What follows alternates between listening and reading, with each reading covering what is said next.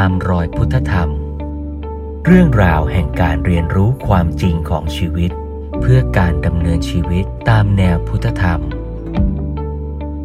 ชวนร่วมเรียนรู้กับพระครูเมธังกร วัดยาณเวศกวัน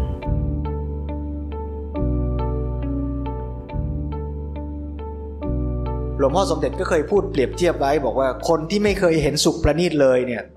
ก็คิดว่า อ้สุขขั้นหยาบหรือการมาสุขเนี่ย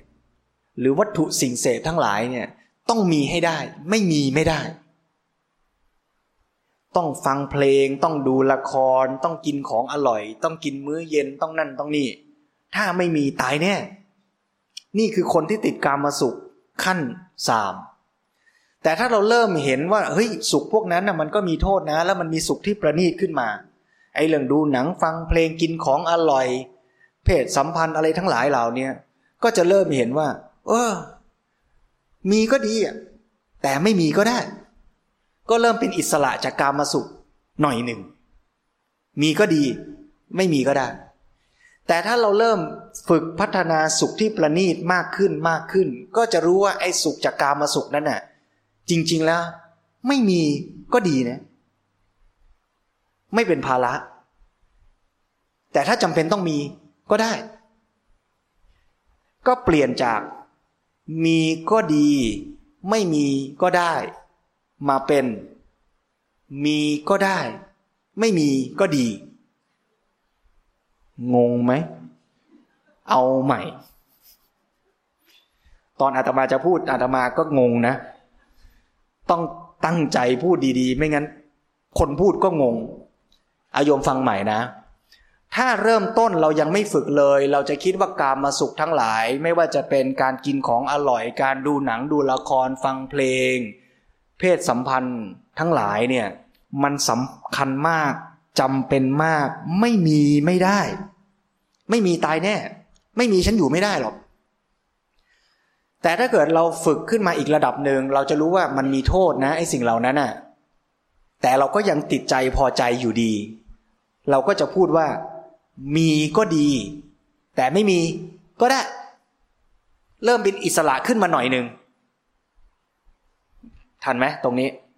ขั้นแรกคือไม่มีไม่ได้ ฉันตายแน่ ขั้นที่สองคือ มีก็ดี ไม่มีก็ได้ แต่ถ้าเราเริ่มพิจารณาเห็นชัดขึ้น เราจะรู้ว่าจริง ๆ แล้วไอ้กามาสุขนั้นอะ มันโทษเยอะแยะเลย มีแล้วก็ต้องคอยหวงแหน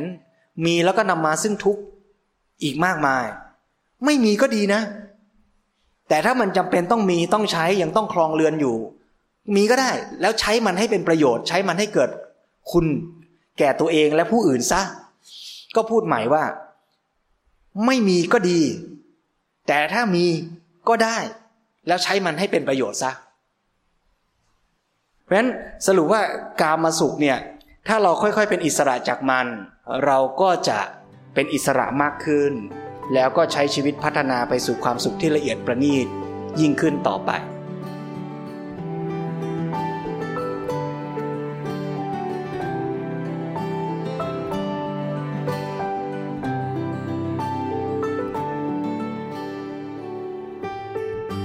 สรุปแล้วความสุขในชีวิตมนุษย์เนี่ยก็แบ่งได้เป็นห้าขั้น แล้วเราจะได้พัฒนาไปสู่ความสุขที่ประณีตขึ้นเรื่อยๆ ความสุขห้าขั้นจากหยาบไปละเอียดเป็นดังนี้หนึ่งความสุขจากการเสพวัตถุสองความสุขจากการเจริญคุณธรรม เช่น สุขจากการให้ สุขจากการช่วยเหลือผู้อื่น สุขจากการช่วยเหลือเกื้อกูลกัน อันที่สามสุขที่เกิดจากการดำเนินชีวิตถูกต้องสอดคล้องกับความเป็นจริงของธรรมชาติ ก็คือการรักษาศีล มีพฤติกรรมดี ไม่เป็นโทษ ขั้นที่สี่สุขจากความสามารถปรุงแต่งจิตให้สุขได้ ก็คือสุขจากการเริ่มเจริญสติทำสมาธิ ตั้งแต่ขั้นคณิกะสมาธิไปจนถึงขั้นได้ฌานนี่เป็นสุขขั้นที่สี่และสุขขั้นที่ห้าคือสุขเหนือการปรุงแต่ง ก็คือสุขที่ไม่ต้องอาศัยเวทนา เรียกว่านิพพานสุข เป้าหมายนะ่ะคือสุขไม่ปรุงแต่ง แต่จะไปสู่สุขไม่ปรุงแต่งได้ ต้องปรุงแต่งให้เป็น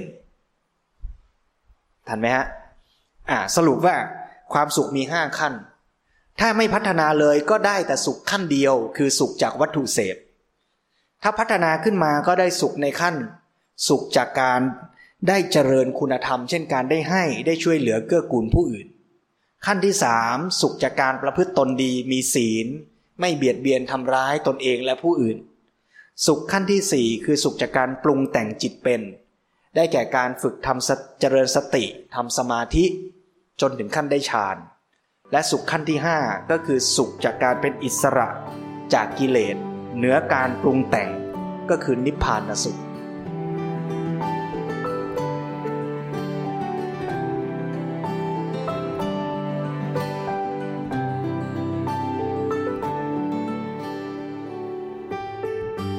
ถ้าเห็นอย่างนี้ก็จะพูดสรุปได้ชัดว่าเมื่อเช้าที่พูดจั่วหัวไว้ว่า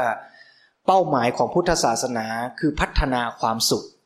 ไม่ได้แปลว่าแม็กซิมัยกามมาสุข แต่พัฒนา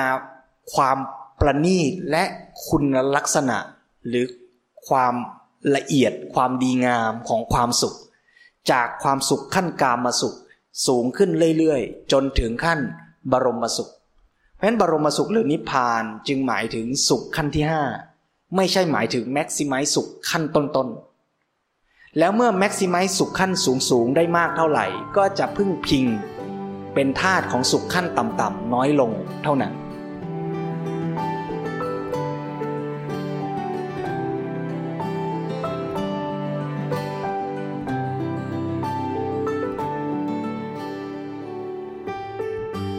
สรุปปิดท้ายท่าทีต่อความสุข ที่หลวงพ่อสมเด็จพระพุทธโฆษาจารย์สรุปไว้ในหนังสือพุทธธรรม ว่าวิธีปฏิบัติต่อความสุขสี่ข้อคือหนึ่งไม่เอาทุกข์ทับถมตนที่ไม่เป็นทุกข์ไม่เอาทุกข์มาเติมให้ตนไม่ปรุงแต่งทุกข์เกินจำเป็น ไม่สร้างทุกข์ทับถมตน ขั้นที่สองไม่ละทิ้งสุขที่ชอบทำ ทำทอทงนะ ไม่ใช่ชอบทำทอทหารนะ หมายถึงว่า สุขที่ถูกต้องชอบทำตามสมควรในฐานะของตน เช่น โยมเป็นคฤหัสถ์คลองเรือนจำเป็นต้องมีวัตถุสิ่งเสพปัจจัยสี่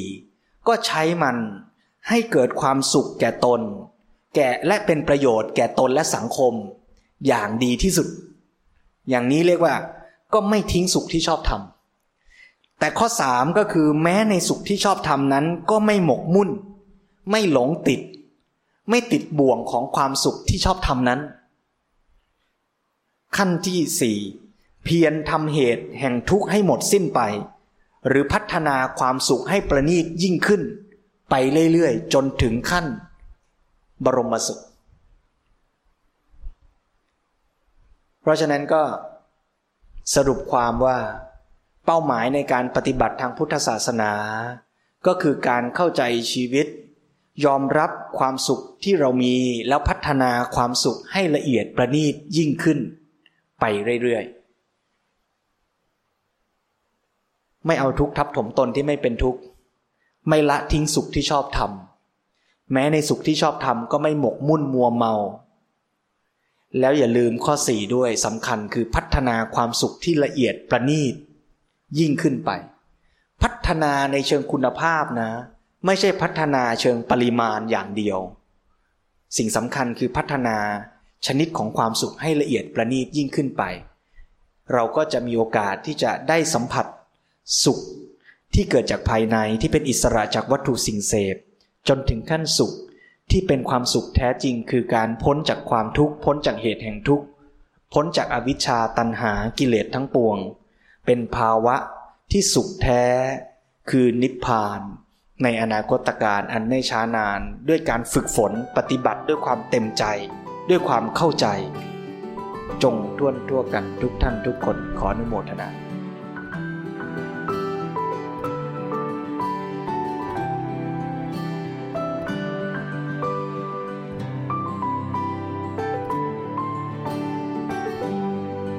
ตามรอยพุทธธรรม เรื่องราวแห่งการเรียนรู้ความจริงของชีวิต เพื่อการดำเนินชีวิตตามแนวพุทธธรรม